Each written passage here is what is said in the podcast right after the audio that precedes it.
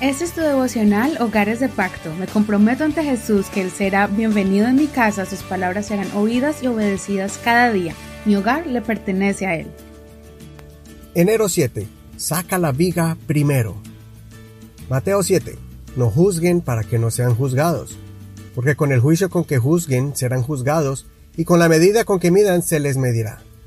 ¿Por qué miras la brisna de paja que está en el ojo de tu hermano, pero dejas de ver la viga que está en tu propio ojo? ¿Cómo dirás a tu hermano, deja que yo saque la brisna de tu ojo, y he aquí la viga está en el tuyo? Hipócrita, saca primero la viga de tu ojo, y entonces podrás ver para sacar la brisna de tu, del ojo de tu hermano. No den los santos a los perros ni echen sus perlas delante de los cerdos, no sea que las pisoteen y después se vuelvan contra ustedes y los despedacen. Pidan y se les dará, busquen y hallarán, llamen y se les abrirá, porque todo el que pide recibe, el que busca halla y al que llama se le abrirá. ¿Qué hombre hay entre ustedes que, al hijo que le pide pan, le dará una piedra? ¿O al que le pide pescado le dará una serpiente? Pues si ustedes siendo malos saben dar cosas buenas a sus hijos, ¿cuánto más su Padre que está en los cielos dará cosas buenas a los que le piden? Así que todo lo que quieran que hagan los hombres por ustedes, así también hagan por ellos, porque esto es la ley y los profetas. Esto está en Mateo 7 del 1 al 12. El capítulo 7 está lleno de muchísimas enseñanzas y de antemano le invito para que lo lea completamente después de escuchar este devocional. Pero por cuestión de tiempo solamente quiero reflexionar sobre los primeros versos.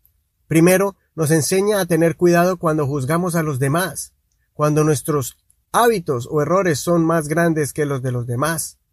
Por eso debemos primeramente examinarnos a nosotros mismos primero, y así poder ayudar a otros a corregir sus debilidades o acciones. Tomemos una actitud de tolerancia, especialmente entre los miembros de la familia. No los critiquemos ni los rebajemos apuntando solamente a los errores de su esposo o esposa. Ni sé por qué estoy contigo. Eres igual a tu madre. Qué torpe eres, etc. No bajemos la moral de nuestros hijos cuando nos enojamos y les decimos palabras ofensivas.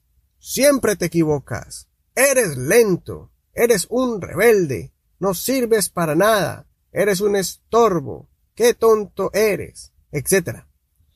Más bien, recalca las cualidades, expresa y recuerda las virtudes que cada uno de los miembros de su familia tiene.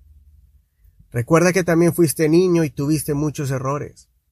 Recuerda que la adolescencia fue una etapa difícil y que seguramente sus hijos estarán pasando por cambios duros. Recuerde que su esposo pasa por momentos de tentaciones y dificultades, o que su esposa vive cambios emocionales debido a sus cambios hormonales y sus sentimientos son afectados por presiones de la vida diaria. Cuando pienses que eres perfecto y con mucho derecho en imponerse sobre otro, posiblemente hay una viga atravesada en tu corazón. Cuando miras con ojos de misericordia, Hablarás con compasión y con palabras que motiven a su prójimo a enmendar sus caminos, a cambiar su forma de vivir, y será fortalecido para vivir una vida menos dañina y que agrade a Dios. Es cierto que nadie es perfecto, pero también podemos corregirnos a nosotros mismos y así poder ayudar a otros.